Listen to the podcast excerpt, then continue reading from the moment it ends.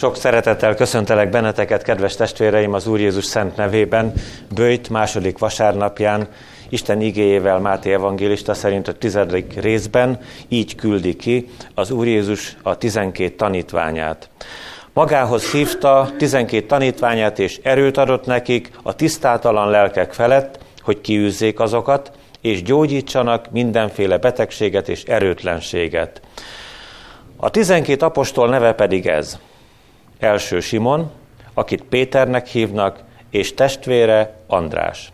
Jakab, a Zebedeus fia, és testvére János. Fülöp és Bertalan, Tamás és Máté, a vámszedő, Jakab, az Alfeus fia, és Taddeus, Simon, a Kananeus, és Júdás az Iskariótes, aki el is árulta őt.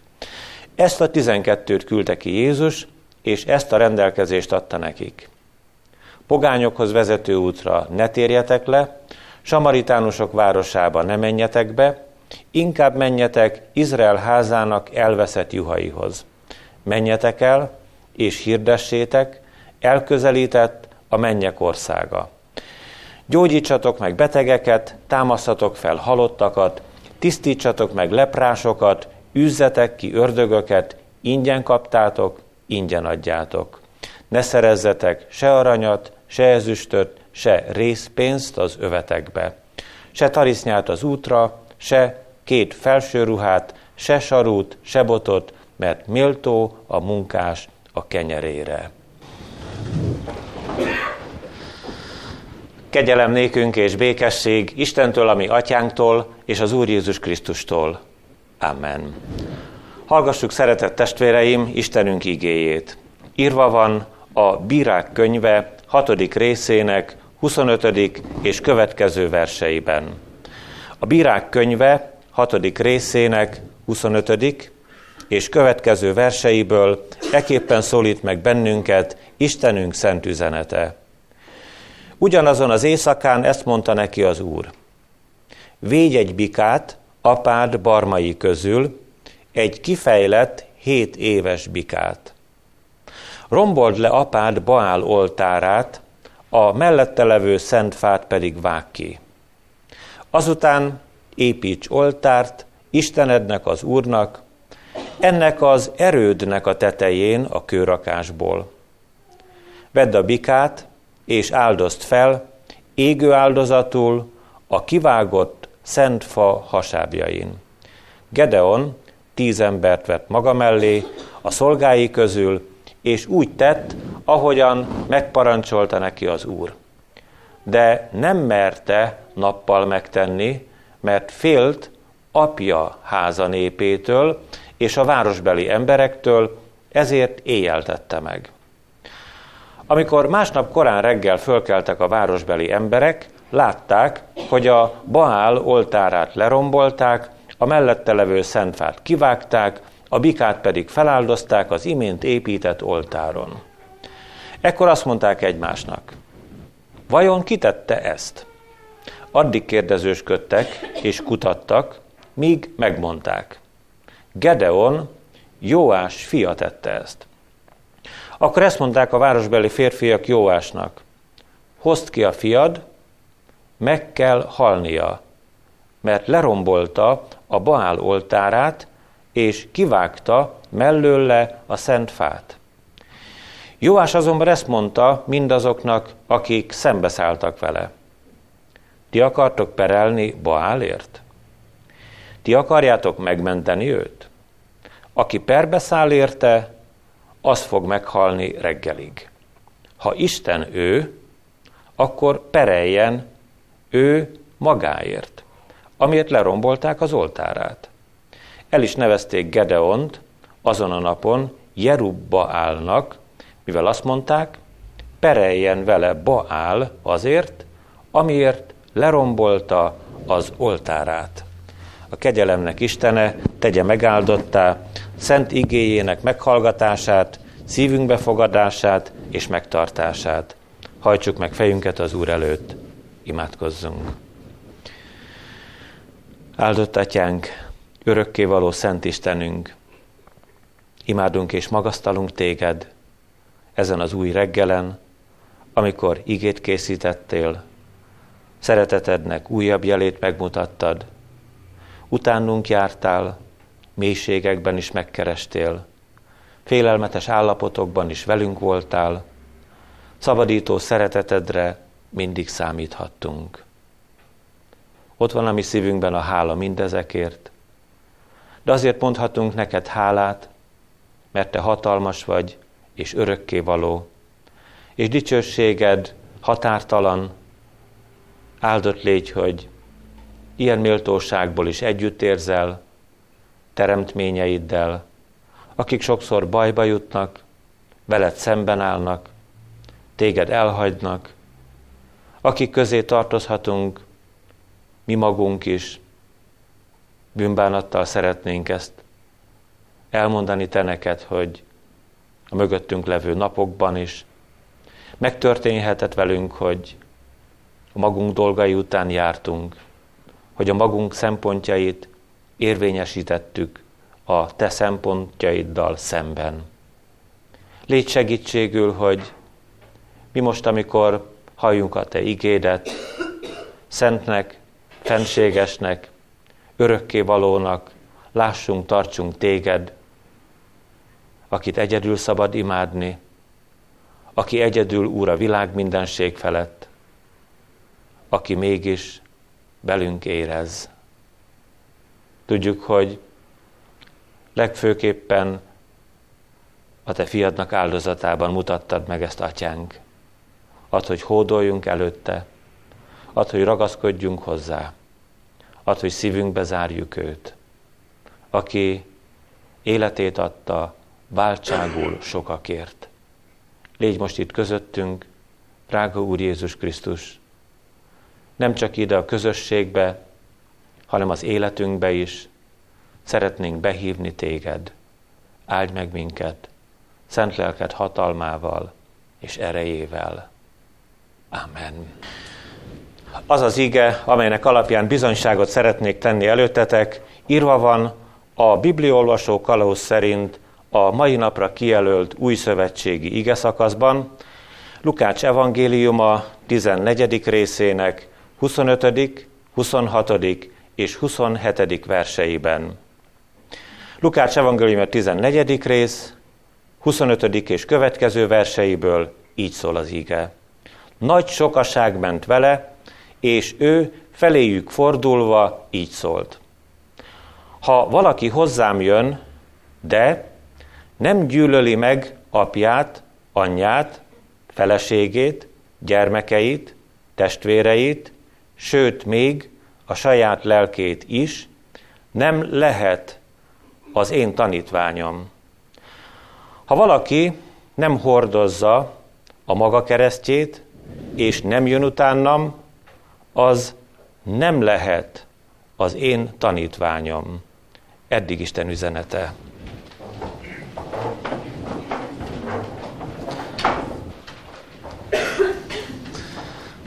Szeretett gyülekezet, kedves testvéreim! Amikor a bibliolvasó kalauznak az útmutatása szerint választjuk Isten igéjét, és nem szabadon, mert a református egyház közösségében az a lehetőség is adva van, hogy vasárnaponként bárhonnan a Szentírásból válasszunk alapigét. Ha az előző gyakoroljuk, néha nehéz helyzetbe kerülünk. Mert az Úr Jézus mond olyanokat nekünk, amiket nagyon szívesen átlapoznánk, legbelül a szívünk mélyén egy kicsit úgy megcsóváljuk a fejünket, és azt mondjuk, hogy hát, most itt az Úr biztosan tévedett. Mellé fogott a dolgoknak. Vagy biztatna bennünket arra, hogy meggyűlöljük az apánkat, anyánkat, házastársunkat, testvéreinket, gyermekeinket.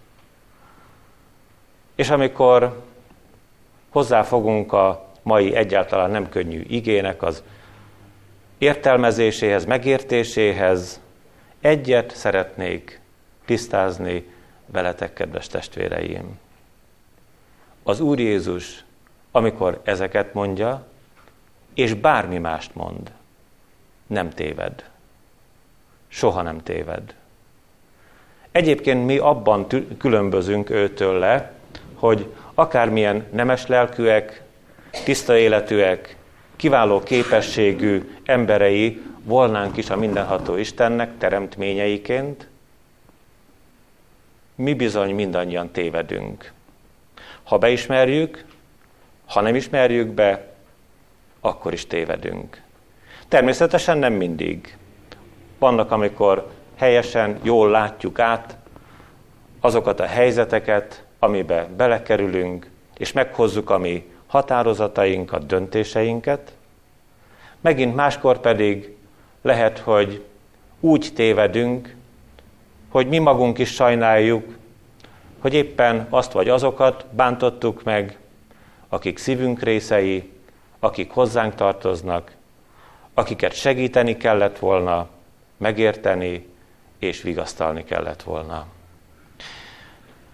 Ennyi bevezetéssel, kedves testvéreim, még egyszer szeretném aláhúzni, hogy el ne tévesszük. Jézus Krisztus kemény igét mond, de nem téved.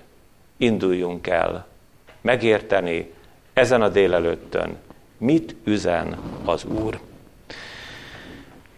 Van egy ilyen ige, közismert, gyakorolt üzenete a drága Jézus Krisztusnak, ő maga mondja, én vagyok az út, az igazság és az élet, senki sem mehet az atyához, csak is én általam. Ebből az igeversből választottam ki ennek a mai bizonyságtételnek a címét, én vagyok az út. Én vagyok az út. És az ige első gondolata, séta Jézussal. A második gondolat, az útra lépés.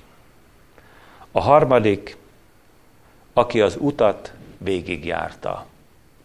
Különböző üzenete lesz ennek a három gondolatnak, és picikét nem szeretnélek ugyan provokálni benneteket, kedves testvéreim, de azért mégiscsak feltenném ezt a kérdést, hogy nem úgy van é a dolog, hogy most, amikor már a nap is kisütött, meg a tél is elmúlt, a hó is elolvadt, mi sétálgatunk Jézus Krisztussal.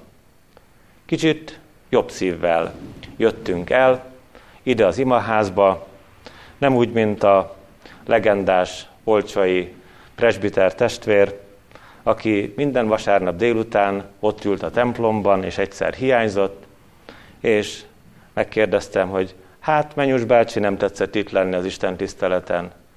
És azt mondta, hogy hát csak nem áztatom össze az öltönyömet, mert esett az eső. Na hát, most nem kellett eláztatni az öltönyünket, eljöttünk az úrházába. Derüljön csak ki rólunk, hogy vajon milyen lélekkel vagyunk itt. Sétálgatunk Jézussal? Mert ez kevés.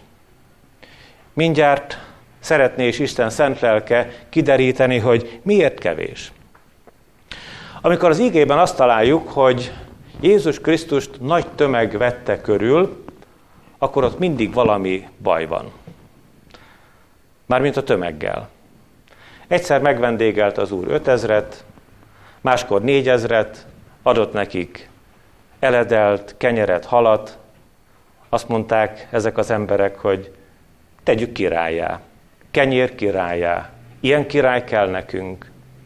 Máskor az Úr Jézus meggyógyította a tömegnek a betegeit, aztán kiűzte a tisztátalan lelkeket, és azt mondja a tanítványainak, hogy akkor most menjünk el egy lakatlan helyre, csak mi magunkban, hogy ott tudjunk beszélgetni és imádkozni. A tömeg megfigyelte. Merre megy az Úr? Azonnal tódultak utána. Aztán a tömeget megszánta, az Úr Jézus is meggyógyította a betegeiket, de ha sokaság vette körül az Urat, ott mindig valamiféle érdek volt az embereknek a szívében. Mert amikor gyógyít, amikor halottakat támaszt fel, gondoljunk a Naini fiúra, vagy Lázára, és ámulnak és bámulnak az emberek, és mellette jól lehet lakni, ilyen úr kell nekünk is. Igen, nekünk is ilyen úr kell.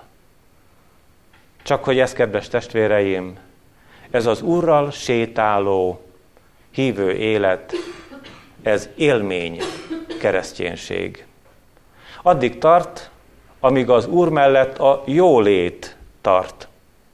Amíg a dolgok helyre jönnek, rendbe jönnek.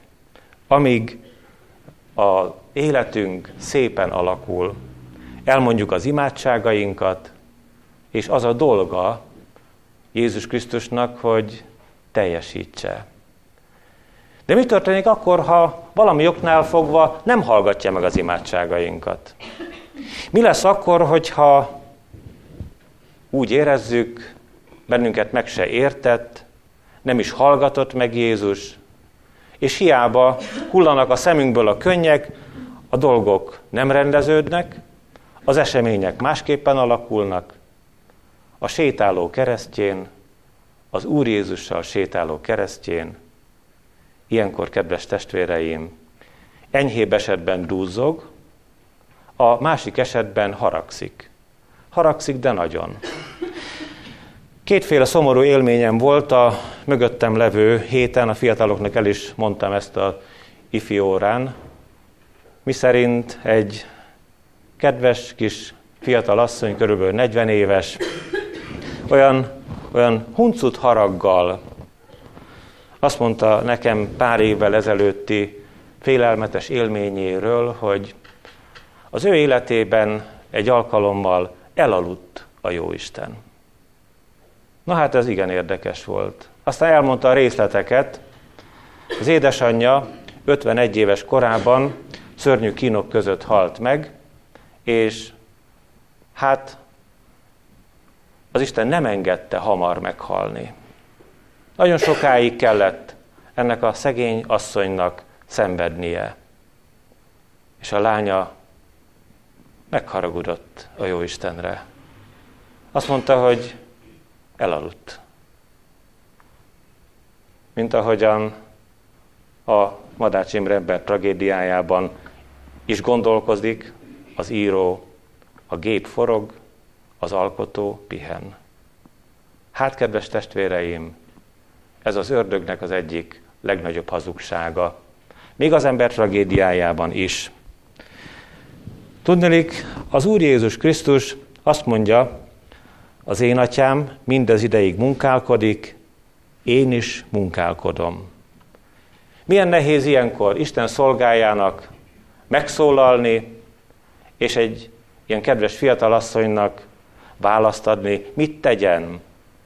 Szúrja a tört még mélyebbre a szívébe, és mondja meg az igazságot, hogy pont fordítva történt, drága testvér.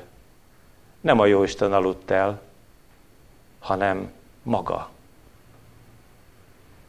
Lehet, hogy azzal a sokféle bajjal, szenvedéssel, nyomorúsággal, amit ő a szívével, az édesanyjához ragaszkodva élt át. Jóisten őt akarta felébreszteni. Azután egy másik szomorú élményem volt éppen a tegnapi napon. Hetény egyházán Kecskemét mellett tartottak nekünk továbbképzést, és egy kommunikáció professzor az eltéről jött előadást tartani, aztán az egyik lelkipásztor beszélt arról, hogy milyen nehéz is a fiatalokat bármilyen módon értékelni, helyes útra vezetni, és ő már csak egy megoldást talált, imádkozni a fiatalokért, és elmondta a részleteket, miszerint Pécs egyik iskolájában megjelent a diák és az édesanyja, és az édesanyja azt mondta a fiának, hogy üsd meg a tanárt. A gyerek meg is ütötte az édesanyja jelenlétében a pedagógust. Erre a kommunikáció professzor azt a választ adta, hogy elfelejtett bennünket Jézus, aki a lelkipásztorokat tanítja. aki a lelkipásztorokat oktatja, így vélekedik. Milyen nehéz volt erre is választ adni. Nekem nem volt bátorságom, de egy kedves kollégám azt mondta, hogy hát kedves professzor úr, egy biztos, hogy Jézus bennünket nem felejtett el, mert ha az anya elfeledkezne gyermekéről, én te rólad el nem feledkezem. Hát kedves testvéreim, a sétáló kereszténységnek a dolgában itt tartunk. És mi is itt tartunk. Ameddig mi sétálgatunk, Jézus Krisztussal igényeink vannak vele szemben, benyújtjuk a számlát felé, amíg úgy gondoljuk, hogy neki automatikusan az a kötelessége, hogy rendbe tegye a dolgainkat, kitömi a pénztárcáinkat, egy szép családdal, jó házassággal, gyönyörű, okos gyermekekkel ajándékozzon meg, és jó munkahelyel minket, akkor Uram, rendben vagyunk. Egyébként pedig gond van veled Jézus. Ez a sétáló keresztjén. Térjünk át az ige második gondolatára. Az útra lépés. Az úton járás az atyával, az úton járás a fiúval.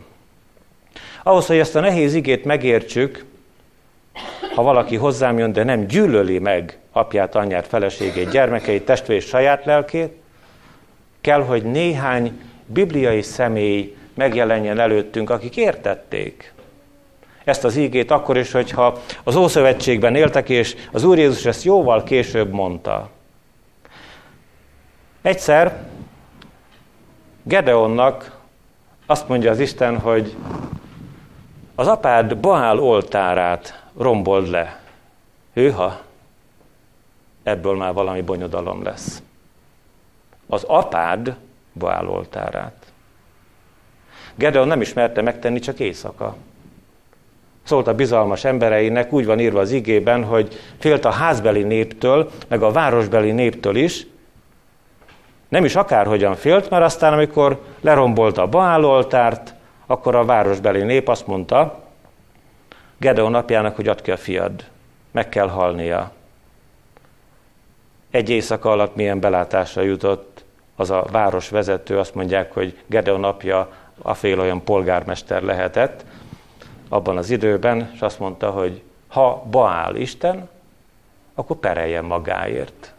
Nem adom ki a fiamat, ellene van Baálnak, Jerú Baál az én fiam. Pedig az apjának volt ott a Baál oltára. Hát kedves testvéreim, ez nem ment másképpen Gedeonnak a szívében, gondolataiban, mint hogy meg kellett gyűlölnie az apját. Ellene kellett mondani az apjának. Apám, te a Baál kultuszt tűzöd, én pedig össze fogom borítani. Ez egy családi csetepaté. Súlyos veszekedés. Kemény kiabálás. Egyik igen, másik nem. Hát, kedves testvéreim, milyen is volt ez a Gedeon? Amikor megtette ezt a nagyon kemény lépést, átélte mindazt, ami ezzel járt, akkor arra gondolt, hogy sokkal, sokkal jobb lenne sétálgatni az Istennel. Ugye az első igei gondolat az volt, hogy séta Jézussal. Emlékezzünk csak arra a kis eseményre, nagyobb rész majd mindannyian tudjuk, hogy Gedeon arra kérte az urat, hogy ha engem akarsz küldeni a midianiták ellen, akkor íme itt van egy fürdgyapjú, ezt tegyük ki a zöld mezőre, ha reggelre a gyapjú vizes lesz, körülötte pedig minden száraz, akkor rendben van, akkor megyek. Úgy is volt. Reggel egy csésze vizet ki lehetett csavarni a gyapjúból, körülötte porszáraz volt minden. És Gedeon megfordította a dolgot, másnapra gyapjú legyen teljesen száraz, és körülötte lucsogjon minden, harmatos legyen a fű. Így volt. Felemelte Gedeon a gyapjúfürtöt, megrázta, porzott, de a lába vizes lett a fűben. Harmatos volt az egész föld. Mi ez, kedves testvéreim? amikor csodát vár az ember, gyógyulást vár az ember, nagy lehetőségeket, elkápráztató dolgokat Istentől, séta. Séta Istennel. De jó sétálni veled, Uram. És nem az apámmal szembeszállni. De bizony, amikor ezt megértette Gedeon, akkor mennie kellett. Mert fogadalmat tett, hogy jó, akkor megyek, ha te nekem jelt mutatsz. És akkor, kedves testvéreim, megint csak együtt járt az Istennel. De nehéz volt ez az együttjárás. De érthetetlen, semmilyen módon mi nem követnénk, ami történt Isten és Gedeon között. Szép, gyönyörű bibliai történet ajánlom elolvasásra.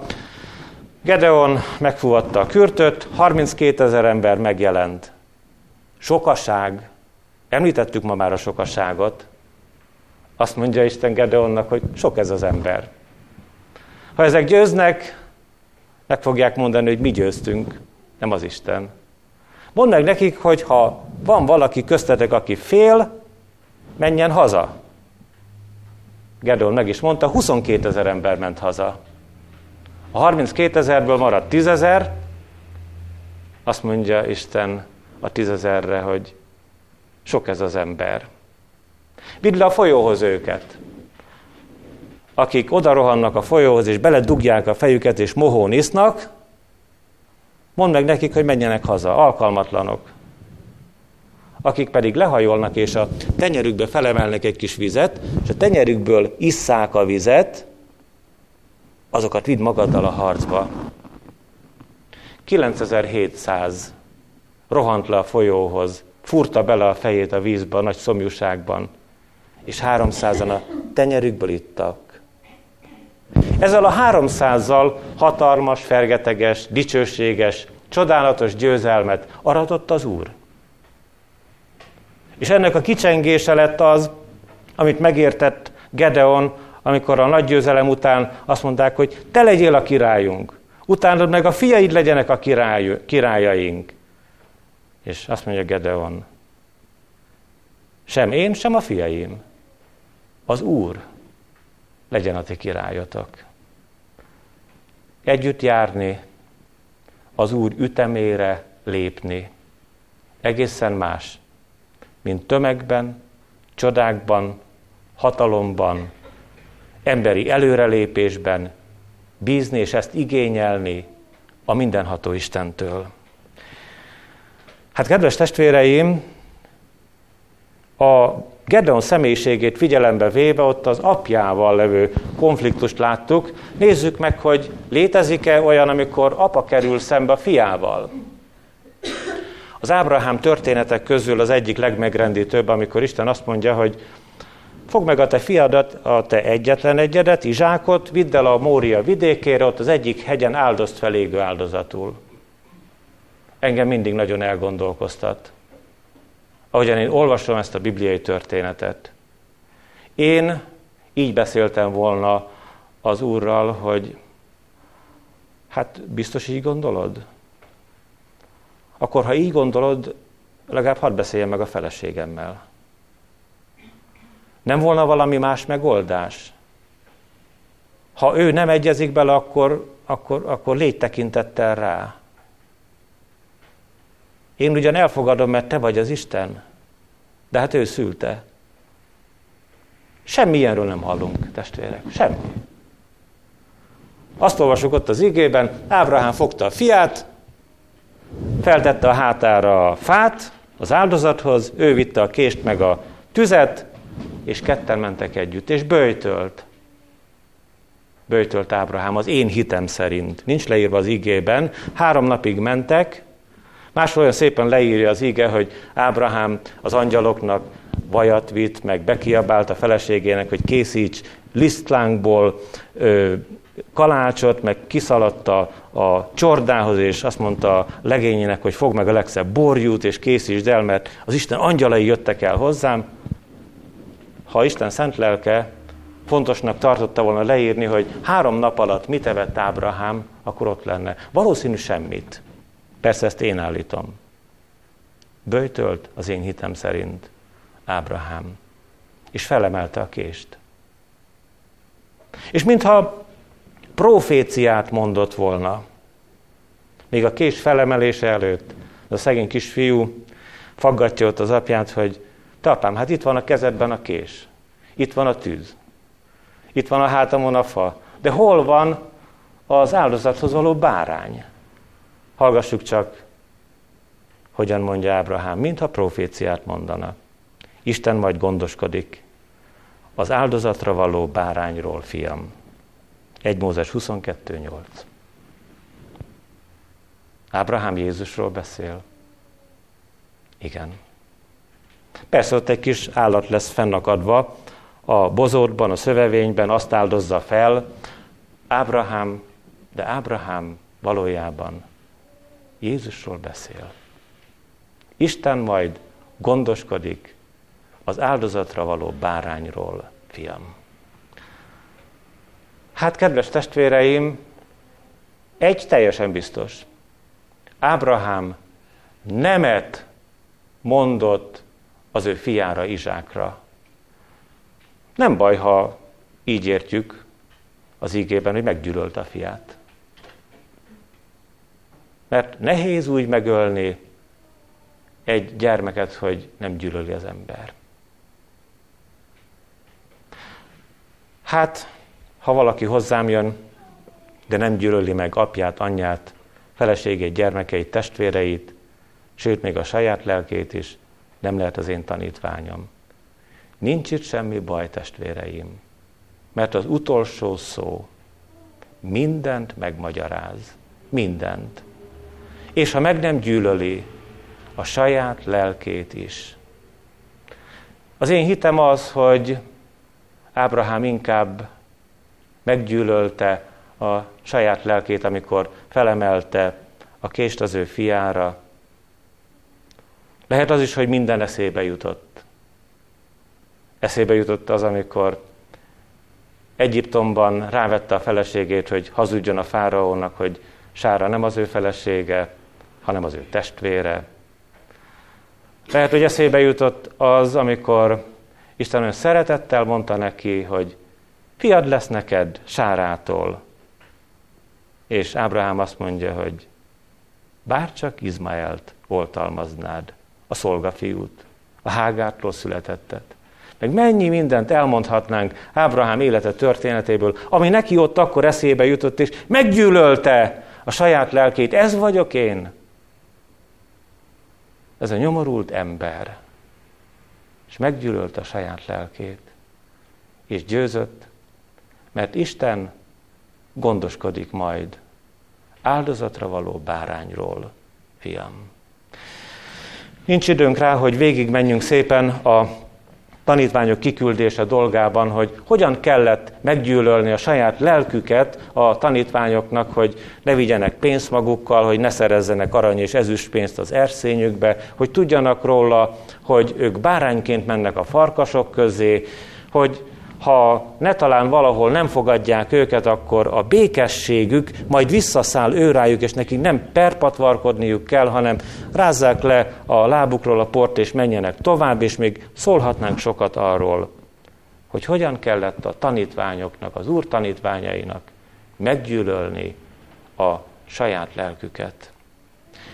És azzal fejezzük be az ige harmadik üzenetével, hogy van aki az utat végigjárta. Én vagyok az út, az igazság és az élet. Senki sem mehet az atyához, csak is én általam. Van, aki az utat végigjárta. Ó, nem Gedeon, és nem Ábrahám, és nem a hithősök, felsorolhatnánk az összest a ö, zsidókhoz írt levél végén, össze van foglalva, hogy hány és hány kiváló embere volt a mindenható Istennek a Szabó telepi gyülekezetben is. Mi sem jártuk végig az utat. Egy valaki végig járta. Az Úr Jézus Krisztus. Vajon mit lehet érteni azon, amikor a Gecsemáné kertjében azt mondja az Úr Jézus Krisztus, hogy a, a lélek kész, de a test erőtlen. Hát az, kedves testvéreim, hogy az Úr Jézus Krisztus az emberért értünk, meggyűlölte a saját lelkét. Így lehet kész a lélek. Ha lemond önmagáról, ha megvívja azt a félelmetesen nehéz harcot, amikor még ő is azt mondta, atyám, ha lehetséges, múljék el tőlem a keserű pohár. Mindazáltal ne az én akaratom legyen, hanem a tied. Itt gyűlölte meg a saját lelkét az Úr, és lett készé az ő lelke. A lélek kész, de a test erőtlen. Ezt aztán nem értjük. Mert amikor nekünk erőtlen a testünk, mennyi panasz száll ki az ajkunkon, amikor a mi szívünk, derekunk, vesénk és bármi is rettenetesen fáj bennünk, akkor micsoda vitákat rendezünk mi emberekkel és Istennel. A test az Úr Jézus rettenetes szenvedésében is mind végig erőtlen volt.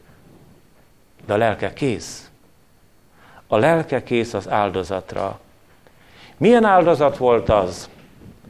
Szeretett testvérem. Ezt meg kell értenünk az ige utolsó, ige magyarázatának az utolsó 5-6 mondatában. Kérem, figyeljetek erre.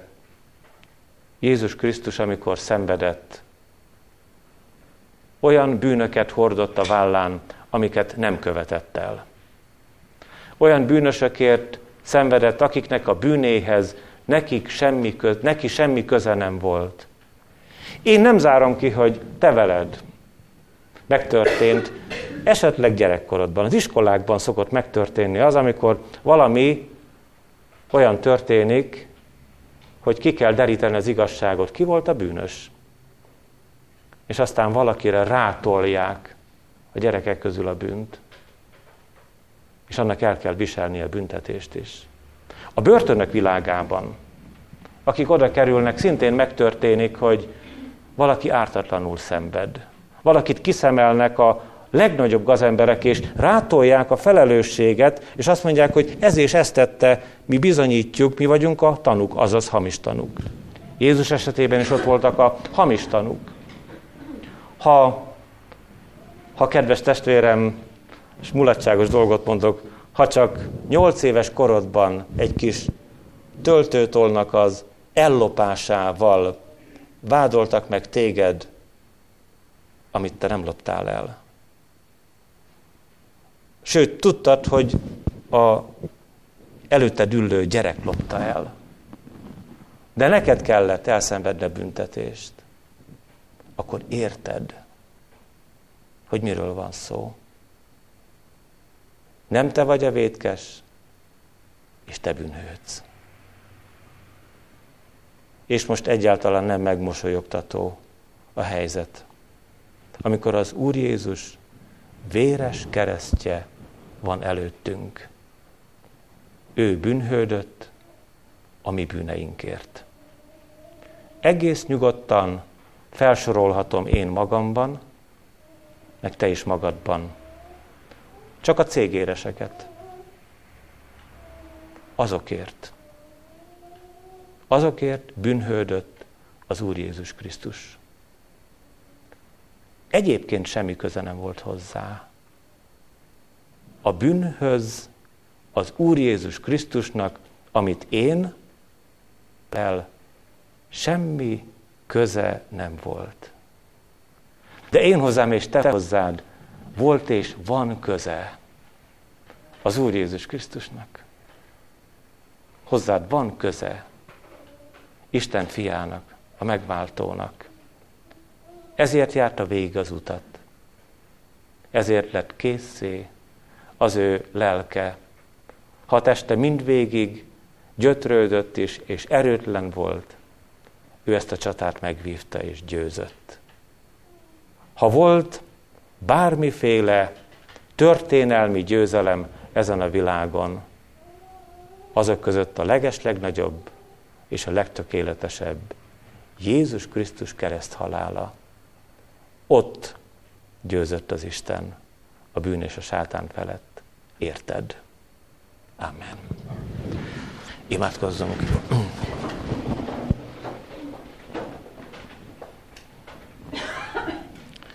Urunk, dicsőítünk és magasztalunk téged, hogy te az úton járásban nem fáradtál el, szolgálatban készséges voltál, engedelmes voltál mindvégig az atyának, a keresztfának haláláig. Nem is értjük ezt, bármikor abba hagyhattad volna, kiléphettél volna, bármikor visszamehettél volna az atyához. Nem kellett volna megvárni a mennybe menetel csodáját, a kereszt botrányát, a feltámadás drága ünnepét, eseményét. Elfordulhattál volna tőlünk. Hányszor megkeserítették a te lelkedet, saját tanítványaid. Hányszor nem értettek téged azok, akik legközelebb álltak hozzád, amikor ránéztél a te édesanyádra, el kellett mondanod, hogy mi közöm hozzád, ó asszony. Amikor kerestek téged, a te testvéreid, és azt gondolták te rólad, hogy magadon kívül vagy, és ők akartak megmenteni, nem vették észre, hogy mindannyian tereját szorulnak a te mentő szeretetedre, és neked mondanod kellett a körülötted levő hívőknek, hogy ezek az én anyám és testvéreim, akiknek kedves az íge, akik várják a te országodat, akik értenek téged, bevalljuk, hogy mi is nehezen értünk téged, mert látjuk, hogy nem engeded lentebb a mércét. Mi szeretnénk úgy veled járni, hogy a keskeny útból inkább kényelmes séta legyen. Szeretnénk úgy megérteni a te utaidat és gondolataidat, hogy te szabd mi hozzánk mindazt a jót, amit érdekünkben készítettél, elsattál nekünk, mi megelégednénk igényeink szerinti földi gyógyulásokkal, gyászokból való megvigasztalódásokkal, földi sikerrel, gazdagsággal, hatalommal, jobb és bal kezet felől való üléssel. Szeretnénk, hogyha mint keresztjéneket, a te követőidet elismernének, megsüvegelnének, bennünket az emberek kitüntesítéseket adnának át nekünk. Ezzel szemben te azt mondod, hogy nem lehet nagyobb a tanítvány az ő mesterénél, és hogyha téged üldöztek, bennünket is üldözni fognak. Olyan nehéz ezt még kis mondanunk. Nem szeretnénk megélni, félünk tőle, mint félt Gedeon az ő apjától és városának lakóitól. Milyen nehéz érted a te nevedben az ügyért szenvedést vállalni nekünk, drága Urunk. Ha te ezt meg nem érteted velünk, nem is lesz nekünk képességünk erre egymást nem tudjuk megtanítani. Ha te átszögezett kezeidbe veszed az életünket, akkor érteni fogunk valamit a te csodáidból. Ezért jövünk hozzád. Ezért szeretnénk élő és igaz kapcsolatban lenni veled. Áld meg a te népedet. És tudjuk, hogy te a mai ígével nem úgy akarsz hazaindítani bennünket, hogy uralkodjunk a mi családunk felett, hogy gyűlöljük meg abban az értelemben testvéreinket, gyermekeinket, házastársunkat, apánkat, anyánkat, hogy majd nekünk legyen a végén igazunk, hanem ha nehéz lépést kell megtennünk, akkor, akkor neked legyen igazad neked mindenben. Aki helyesen döntesz, mindig, minden helyzetben és minden időben. Add, hogy oda tudjunk figyelni arra, hogy te mellettünk döntöttél. Nem ellenünkre, nem akarod a bűnösnek halálát, hanem hogy megtérjen és éljen. Maradj hát velünk ez egész napon, élő lelked vigasztalásával, bátorításával, és tedd személyessé nekünk ezt az ígét, hogy tudjunk meríteni belőle, hogy mégis evangélium, örömüzenet legyen, ez számunkra boldog szolgálat az előttünk levő úton, a Te nevedben, országod eljöveteléért. Amen. Együtt mondjuk el Jézus Krisztus imádságát. Mi, Atyánk, ki vagy a mennyekben, szenteltessék meg a Te neved. Jöjjön el a Te országod, legyen meg a Te akaratod, mint a mennyben, úgy a földön is. Ami mindennapi kenyerünket add meg nékünk ma, és bocsásd meg a mi védkeinket, miképpen mi is megbocsátunk az ellenünk védkezőknek. És ne vigy minket kísértésbe, de szabadíts meg minket a gonosztól, mert tied az ország, a hatalom és a dicsőség mind örökké. Amen. Áldjon meg téged az Úr, és őrizzen meg téged. Ragyogtassa rád orcáját az Úr, és könyörüljön rajtad. Fordítsa feléd orcáját az Úr, és adjon neked békességet. Amen.